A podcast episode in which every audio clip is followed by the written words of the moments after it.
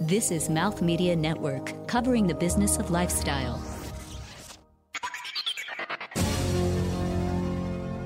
Hey everyone, welcome back. We're here on Material is Your Business on Mouth Media Network. So, how does someone with no background in fashion, no background in business, suddenly start a fashion business? And one that is really meaningful and successful to some of the biggest and best tastemakers in the world. Well, if you want to know more, this is the episode for you. We're here with Elizabeth Gillett the creative director and founder of Elizabeth Gillett, which is focused really on soft accessories, scarves, and kimonos. And the show starts right now. I'm Elizabeth Gillett. I'm a designer in New York City, and I love materials because one item, a scarf, can transform your mood, your appearance, and provide a lot of color and uplift everything. And that's why I love materials.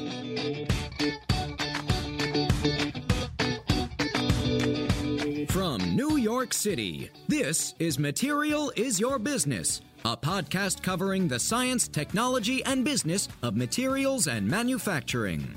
Your hosts for this episode are Samanta Cortes, international consultant and founder of Samanta's Platform, and Stephanie Benedetto, CEO and co founder of Queen of Raw.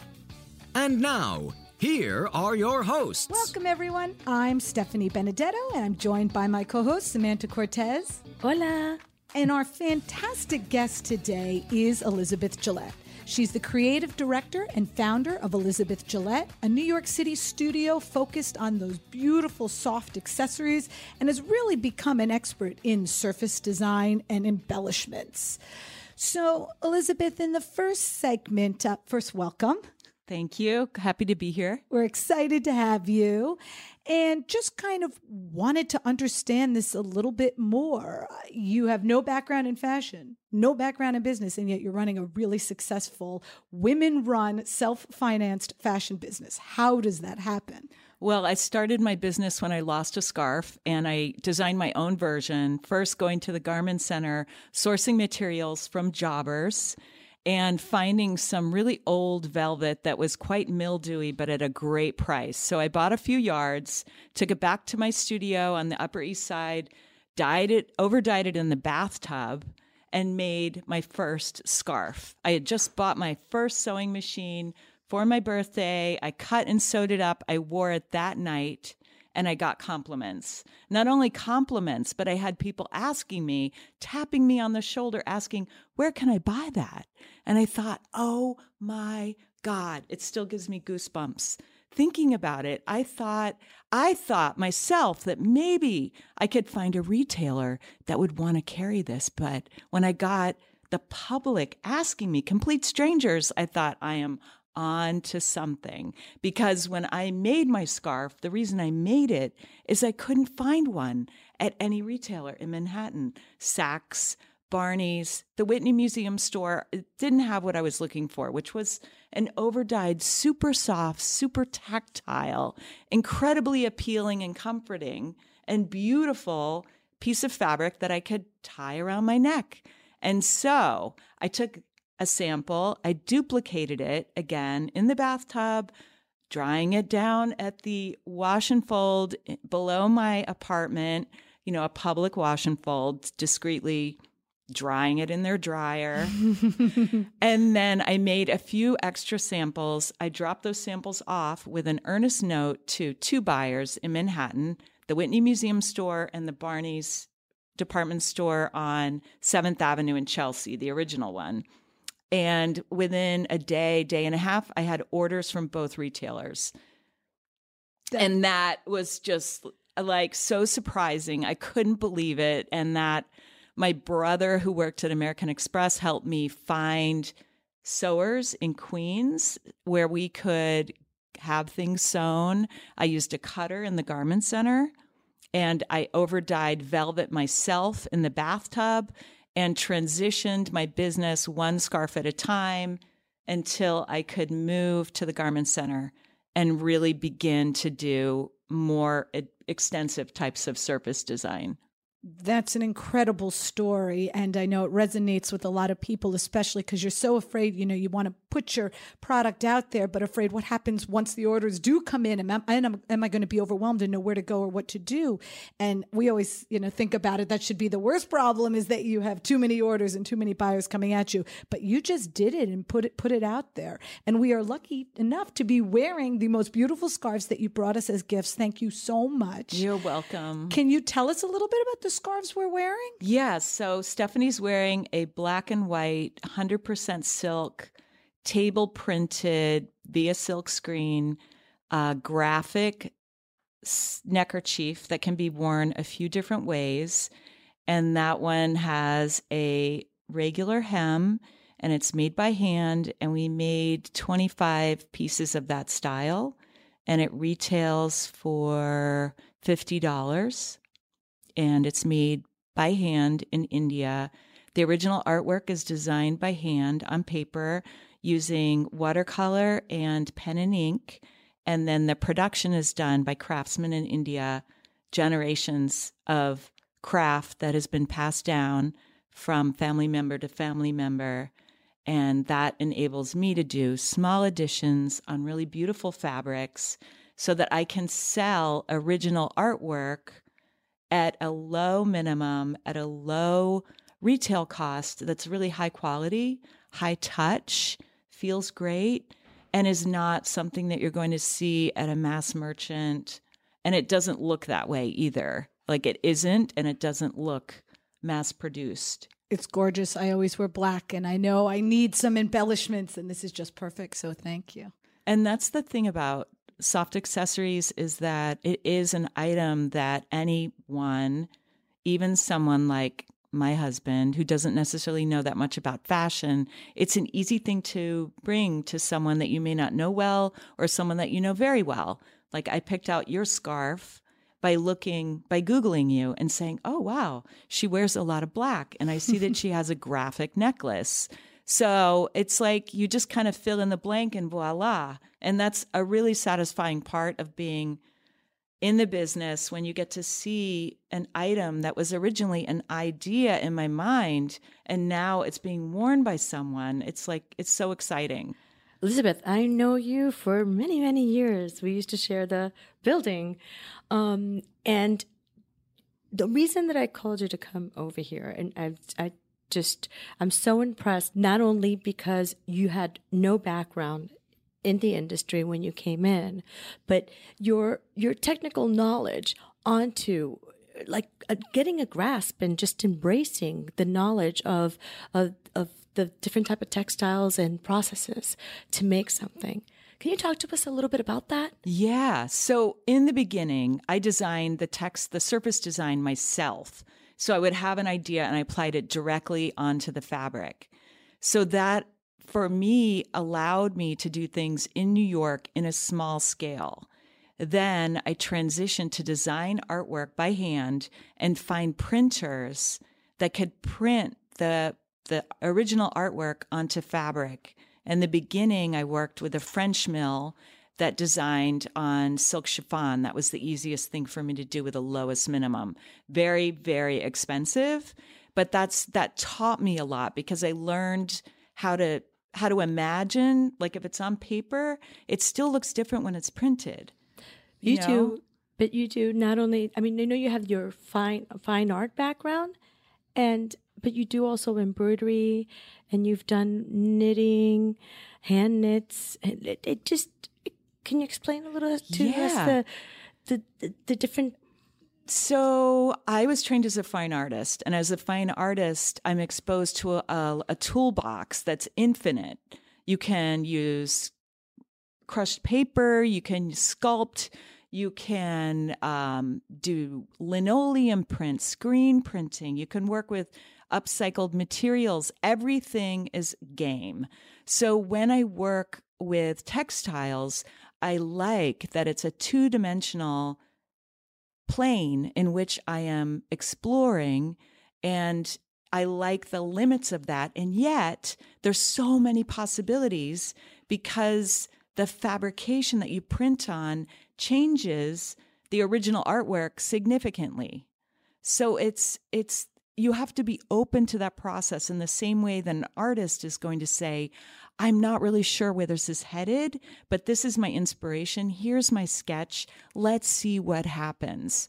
So when I release my artwork to an artisan in India, I have an idea of how it's going to come out, but I learn and I gained expertise by doing it and learning and reflecting and having dialogue and going to India and learning and processing in the same way that I began my business by getting that first order and saying, I'm going to move forward.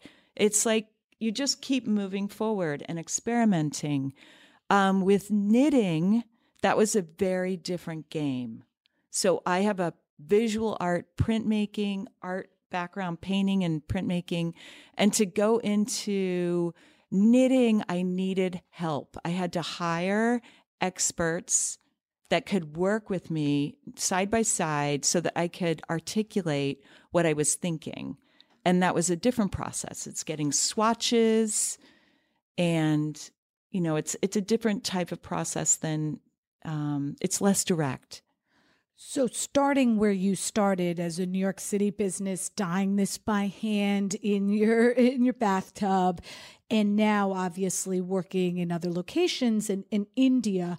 Why India? What did the artisans there have to offer and add to the business? Okay, so first of all, I just had an emotional connection with some of the individuals that I met by chance, like so much of why I'm in business and who I'm working with and my customers, the designs. It's a lot of it is by just an opportunity that presents itself. So I bonded with the individuals that I happened to meet and I liked I liked the human connection. I liked the commitment to working with historic processes and I like the possibility of what could happen if I tried to work with what I saw. If you go to visit a factory, you'll see other techniques like hand hand weaving. I had never thought of like that type of design, like how do you design a hand loom? Until I went to India and I saw that possibility. So it's being open to it's a dialogue. It's a dialogue with my makers. So A, I bonded with the with the I had an emotional connection with the community. B, there's incredible skill and a rich history of technique and capability. Um, C, the the logistics are make it possible for me to stay in business and to be competitive. How is that? Well, the low minimums, the beautiful fabrications, the quality.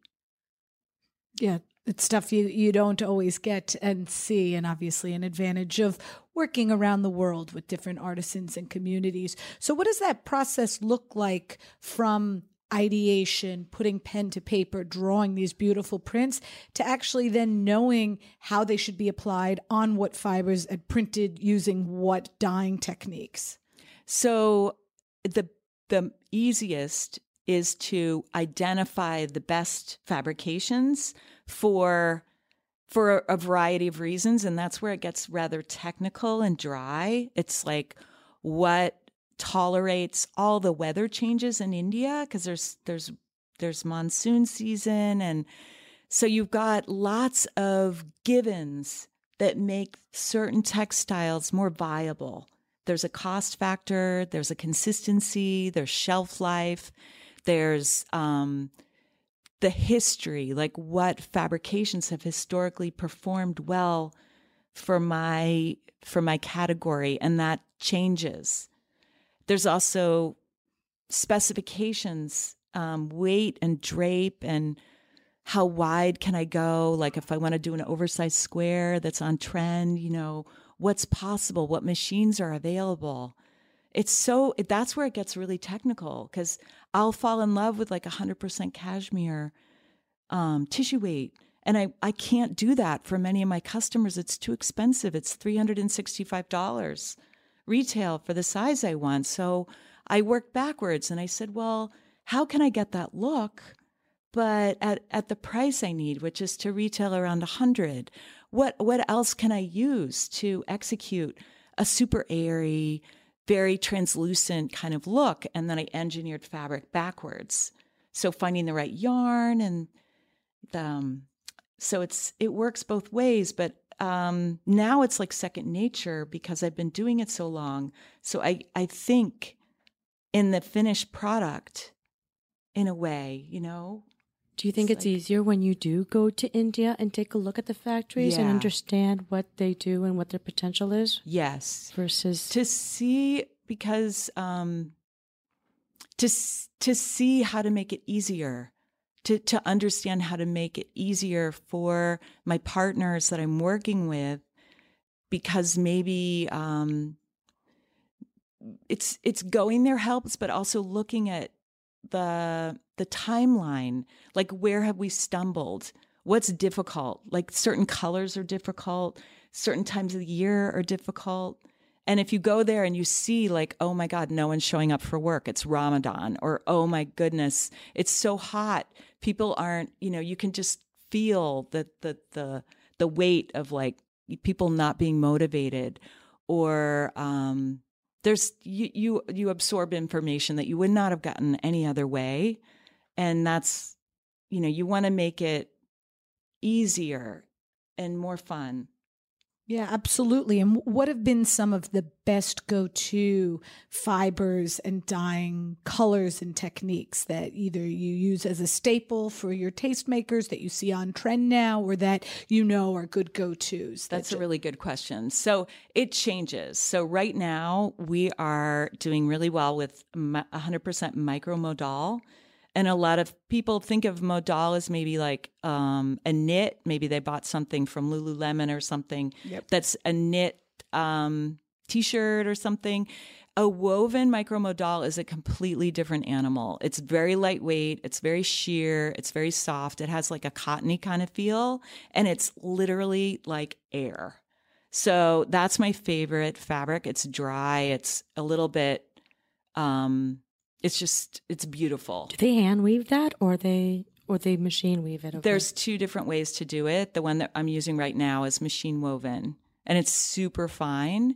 And um, the mill that I do the most work with is vertical, so they weave and they print and they finish and they stitch all in one location. that's in India. Yeah. And that's an incredible um so that's that's trending. Um the other thing that's trending for us right now is the weight of silk that you're wearing, which is a super lightweight silk. It's so light and nice to feel. yeah. So that's that just that's like a trend item right now. And those are the main things. And then I did a linen one. That's what Samanta's wearing. And linen's great for the summer. Um, for example, you can spritz it with water and it will cool you down. So it has wicking capabilities. Oh, hot New York City. We need that this summer. Make some room because it's snack time. Uh, that's a good time to have some delicious snacks that you brought. We don't want the ice cream to melt. Can you tell us a little bit of the delicious food you brought us? Yeah, so I'm a baker, but I didn't have time to bake. So I but I wanted to recreate that. So I brought something that a friend of mine introduced, which is chocolate babka. And it's really delicious. You can have it any time of day. I got it from Whole Foods.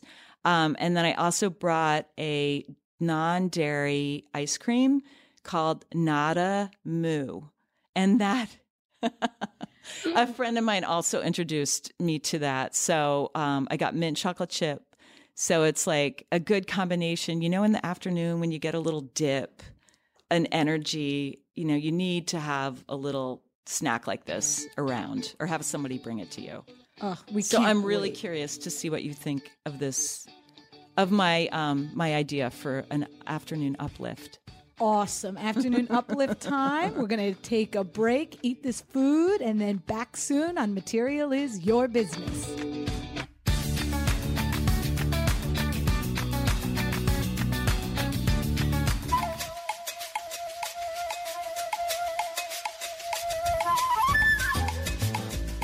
Greetings, Mouth Media Network listener. My name is Davin Riley, and I'm willing to bet you like music. And even if my assumption is wrong, I still think you should come and check out our show, the Music Lover Podcast, where we sit down with entrepreneurs, pioneers, artists, and the unsung heroes of the music industry. Together, we'll uncover the insider perspectives on some of your favorite companies and artists as we analyze music business trends through a technological lens. Find us at the Music Lover Podcast. But remember, that's Music Lover without the vowels. MSCLVR. Yes, we're that cool. And since you're cool too, we should be friends. The Music Lover Podcast. We'll see you there.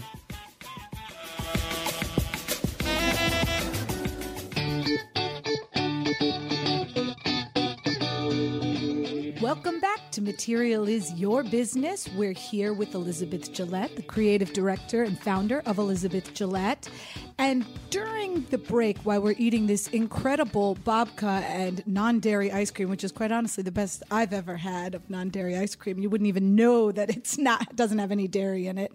Um, we had this amazing conversation that we really thought should be on mic. And so, can we go back into it now, talking a little bit about where you were with your studio years ago and work you did in China and how you transitioned and moved it to India and why?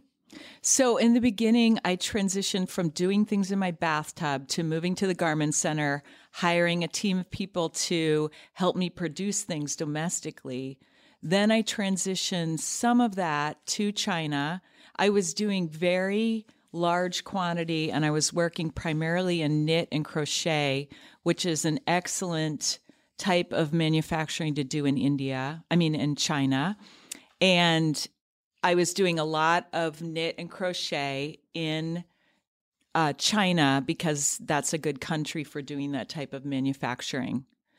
Um, and I was running my New York based manufacturing simultaneously and trying to design and deal with running an, a business. And I could not manage all those aspects successfully.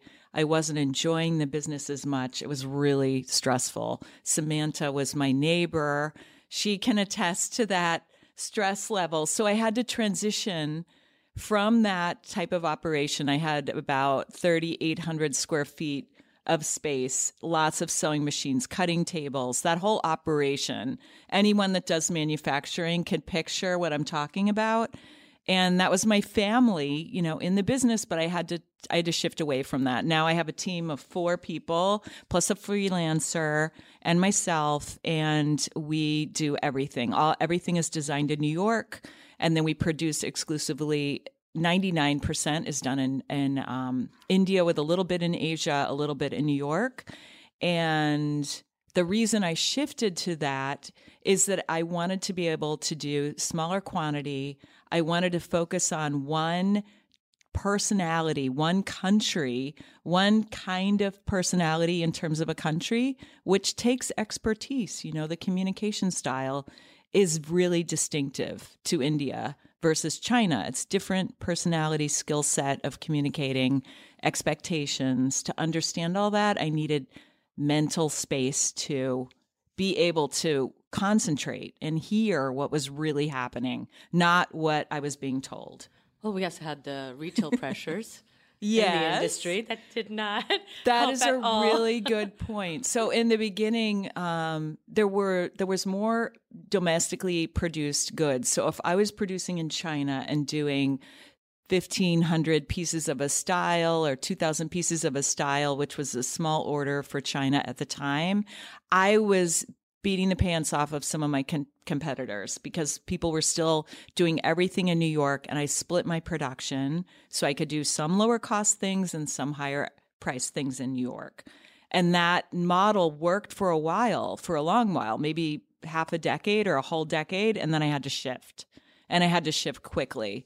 In the process, I lost quite a bit of money while I was transitioning because you can't turn on a dime and basically, what happened is now I have very large customers and very small customers, people that buy one of a style, of a color, and then people that might buy 1,500 units of a style of a color. And I need a way to be able to satisfy both ends of the spectrum. Are and people ask doing me, those fabulous sample sales. Sorry, Yes, we do sample sales. so behind every fashion line is a boatload of samples because to get a 100 piece collection, you probably design 200 pieces. They do not go to waste. Love There that. is no waste. they are the the styles that we don't go into production on. I save, I archive them, maybe use them for another season, or you might be one of the lucky recipients of one if you come to one of our sample sales. So it sounds like you really, with your business, in response to different economic, political, social circumstances, were able to shift, to iterate, and in some way, and in many ways, to grow from that experience. And with everything you're doing, um, obviously being handcrafted and working with things like micromodal and doing limited edition adds an extreme beautiful value to it. And it also has a wonderful sustainable benefit and with this minimal waste which is near and dear to my heart as well. How much does kind of the sustainability play into it now and kind of where you see the future of industries not just fashion but across industries going? So I think the the idea of using materials that aren't that are lower impact, so doing not doing polyester and doing fibers that are easy to knit to weave and easy to print on, and um, we we produce to order. We're not um, warehousing a bunch of goods that gets liquidated and turned into um, waste or landfill. It's every time I get an order or I want to place an order, I produce, I weave the goods, I print the goods, and then I own them and I sell them. So there's, um, that's called doing a package where you you know you produce to order rather than having a lot of excess material that might be overprinted and then not utilized so, in that way, it is efficient and waste free. The other point is I have two parts of my business. I have a boutique part, which is what the pieces you're wearing, which is the the styles that I do between 12 and 25, maybe 50 units of. That is my lab. That's like my test. That's sort of my my testing ground where I sell those pieces to boutiques and specialty stores.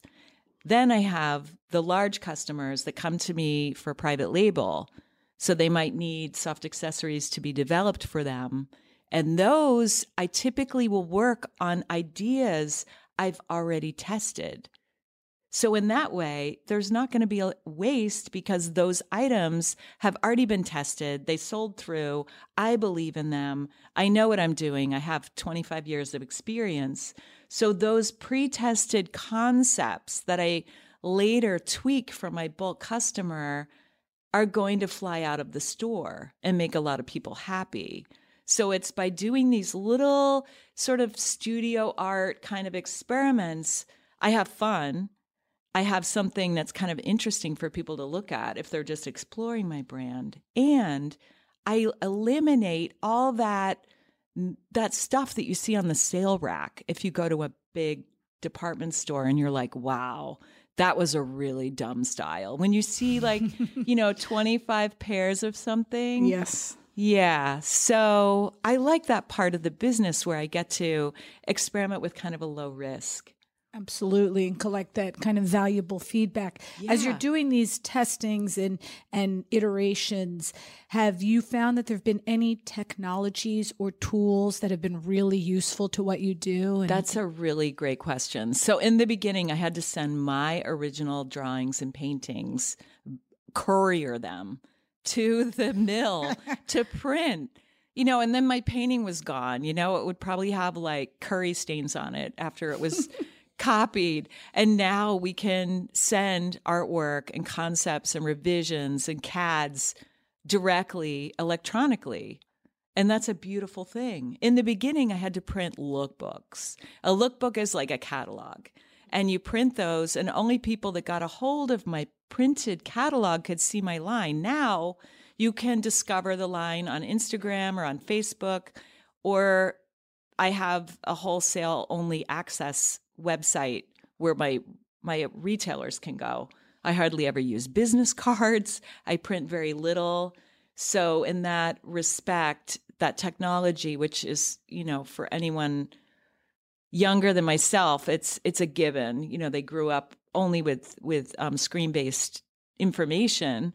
So, um, but that's that hasn't always been that case. Uh, the other thing is digital printing, which um, has really advanced since I started my business, and it's become much more cost effective. So, factories that I've been working with for a long time were able to purchase German machines, maybe secondhand, and learn the craft of doing that. So, um, with digital printing, it enables a um, artwork, a full color watercolor painting with infinite color and shade to be executed. Not so easily, but it's technically possible. So you can get full color spectrum and translate that onto fabric. There is a lot of technical skill that goes into executing that. And the weaving of fabrics. How how you said that you went to the to the mills. Uh, how do you find that? I well, in the beginning, it was mainly um, hand looms done or like hand machine. So it was a very different way than like a large, um, very large scale machine weaving where there's rooms filled with equipment. So the disadvantage is that the minimums for um, certain types of fabric are it's not possible for a small brand like myself to work with certain types of fabric because the minimums to weave are so high. But if you're doing a um, in ground goods and then printing on top, would it be a little bit more easier? Yes. Just curious. Yeah. So the my my biggest partner factory is the one that weaves and prints and does everything in house. But there are many other textiles that I would like to use that I don't use because I can't, I don't have access to them. I don't have easy access because of the minimums to weave.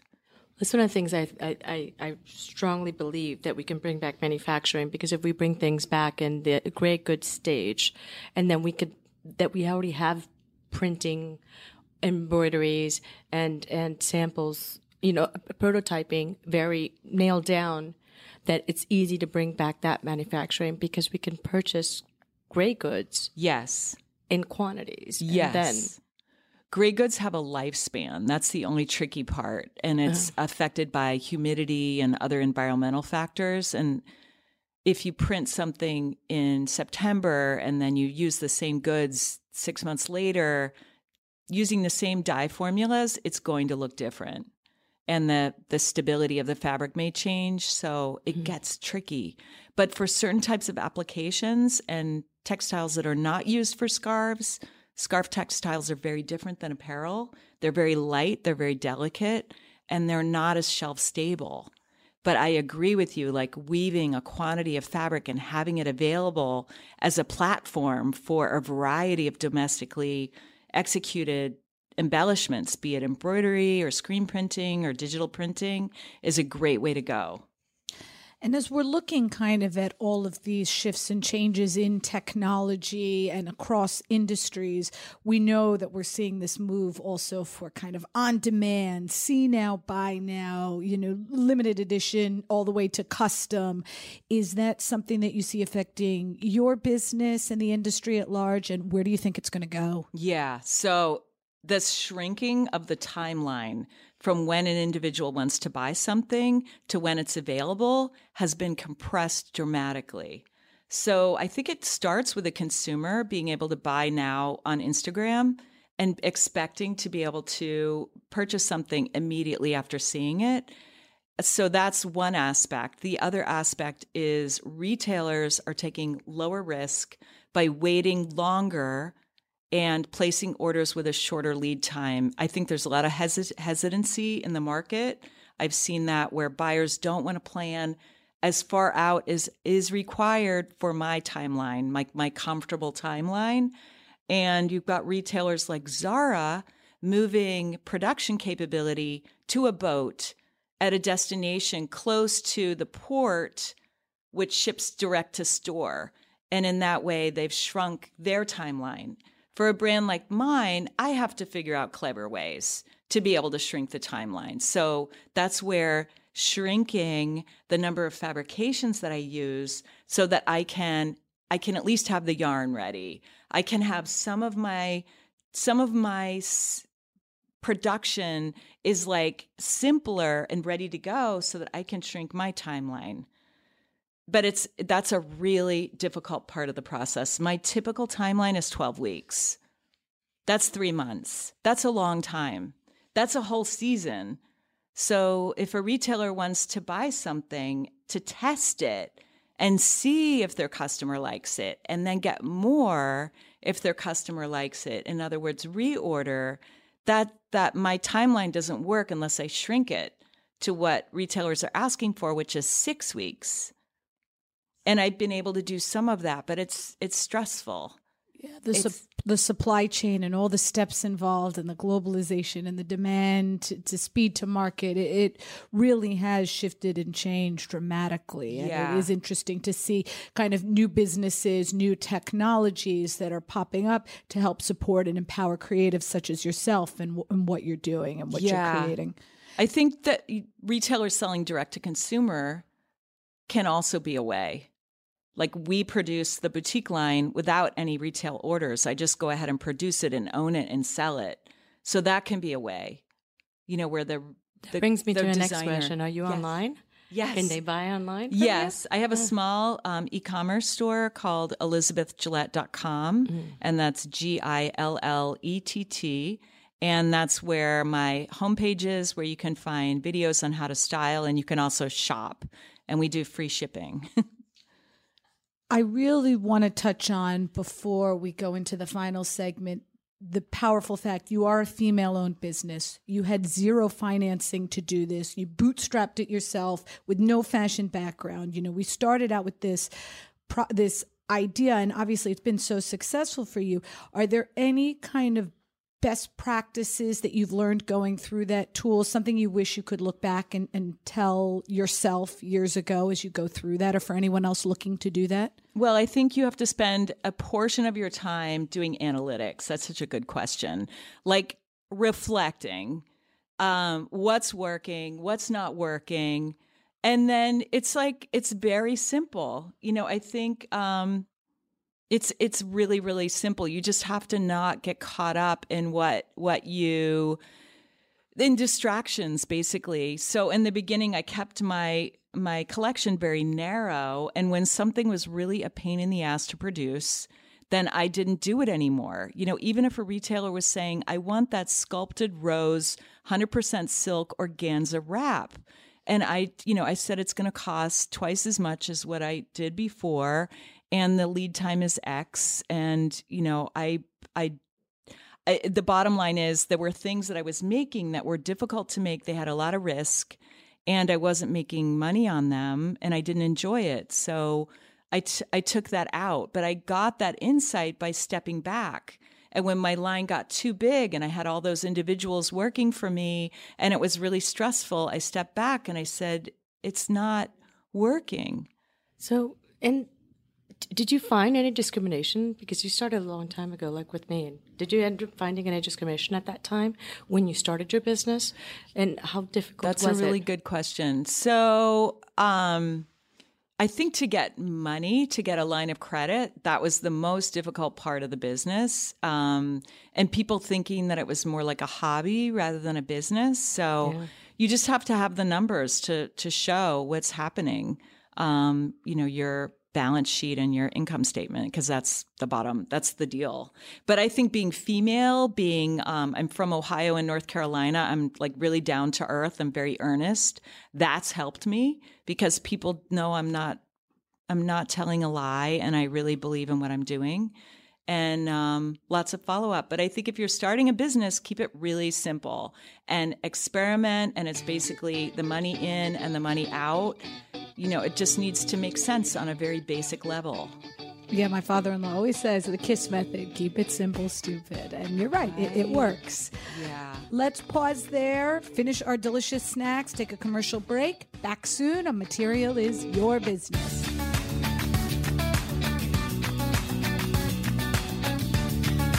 Hi, everyone. This is Mark Rako. I'm one of the hosts of Fashion is Your Business, another great show on Mouth Media Network.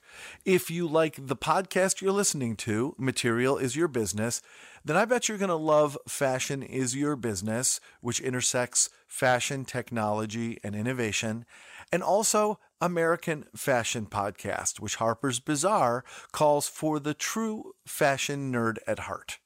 Both shows and a whole bunch of other great podcasts are all available at mouthmedianetwork.com.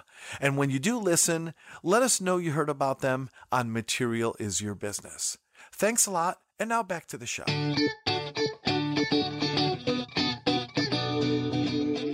Welcome back to Material is Your Business. We're here with Elizabeth Gillett, creative director and founder of Elizabeth Gillett, a New York City studio. And it is time for. And now, it's Remnants. That's right, remnants. Fun, personal, great questions that we just want to get out at the end before it's too late. Um, and I have one. Where do you go, or what stories in your background give you your inspiration? So I've always loved making something that I like and sharing it with others. And if you can earn, if I could earn a living doing that, that would make me really happy. And I started that practicing that possibility, that equation. Um, when I was about 12, and I wanted to buy candy at this store that all my friends went to. And I thought, oh, I could design like bracelets and sell them at the checkout. And then I would have income to buy fun things that I want to buy, like candy and cherry cokes. And that's what I did. I sold um, bracelets that I made by hand, and I used the earnings to buy raw materials and to um, reward myself. And from there, I did a few other similar kinds of projects where it's making things by hand, bringing them to market, getting paid cash in a small scale, and having a social interaction in the process. I've always admired you um, because you've lived in the city, in New York City, for I, I would say most of your life. What what is it that you enjoy about the city, and what keeps you here? I would say the people that I engage with is a big part of it. I have a few friends that just came over for dinner on the 4th of July. Two of them live outside the city, and they said, You know, I really miss the kinds of individuals that are here. I'm a type A kind of alpha female. Um, and I find that there's a lot of other women like myself. Um, I go to this gym in the West Village I invited three people that I don't know that I see naked at the gym to one a party I had on the 30th to celebrate my daughter's middle school graduation. And they're like, I'm like, who does that? You know, honestly. But these were females that like run their own businesses. One's an artist, one one works for the UN. They're like fierce females that are really bright. And like I wouldn't have met them if I lived where I grew up in near Cleveland, Ohio. I mean, I'm sure not to offend anyone. I'm sure that there's a, those kinds of individuals across the country, but there's a really high density. And depending on where you spend your time, you're going to meet more of them. And that is fuel fuel, inspiration. And that's why I'm here. And How's that's how I like survive, honestly. How's your beautiful daughter? So my daughter graduated from middle school um, this week. Terminates the last the week that I'm alone because she is in she's in um, Long Island with some friends from school for the first time I've been apart from her since she was born. And my partner, Tom Klinkowstein, is in Taiwan doing a lecture. So I'm like single, but she's great. Thank you for asking. Quiet for a few minutes. Do you have any other questions? Just can you give us maybe, as you think about your experience and you've given some great messages to our community, any final words of inspiration, thought, message you'd like to share? I don't know if this is appropriate, but I'm a breast cancer survivor. My anniversary of having my double mastectomy was yesterday. Congratulations. July 5th. Yes, congratulations. So it's my fifth year anniversary. And I would just say to all the females out there, make sure you have your mammograms. And for all the men, make sure you check your prostate. But just if there's anything strange going on with your health, like something's aching or you don't feel right, go check it out. That's why we have healthcare, and it's like that is your engine. You know, take care of it, and if you do get some kind of health crisis, just remember that you'll be able to overcome it, and in the process, you'll be changed and transformed and even better. That's beautiful. That's perfect. Congratulations.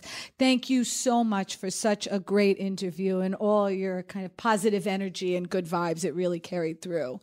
And thank you so much for the delicious food, everybody. We've been enjoying it the whole time. How can people connect with you and your business? Where do they go? So, um, where can you find my products? So, I sell to a few retailers like Anthropologie, and then I do private label. Anyway, Anthropologie is one of my biggest retailers, and then I sell on my website, elizabethgillett.com, and I sell to many specialty stores.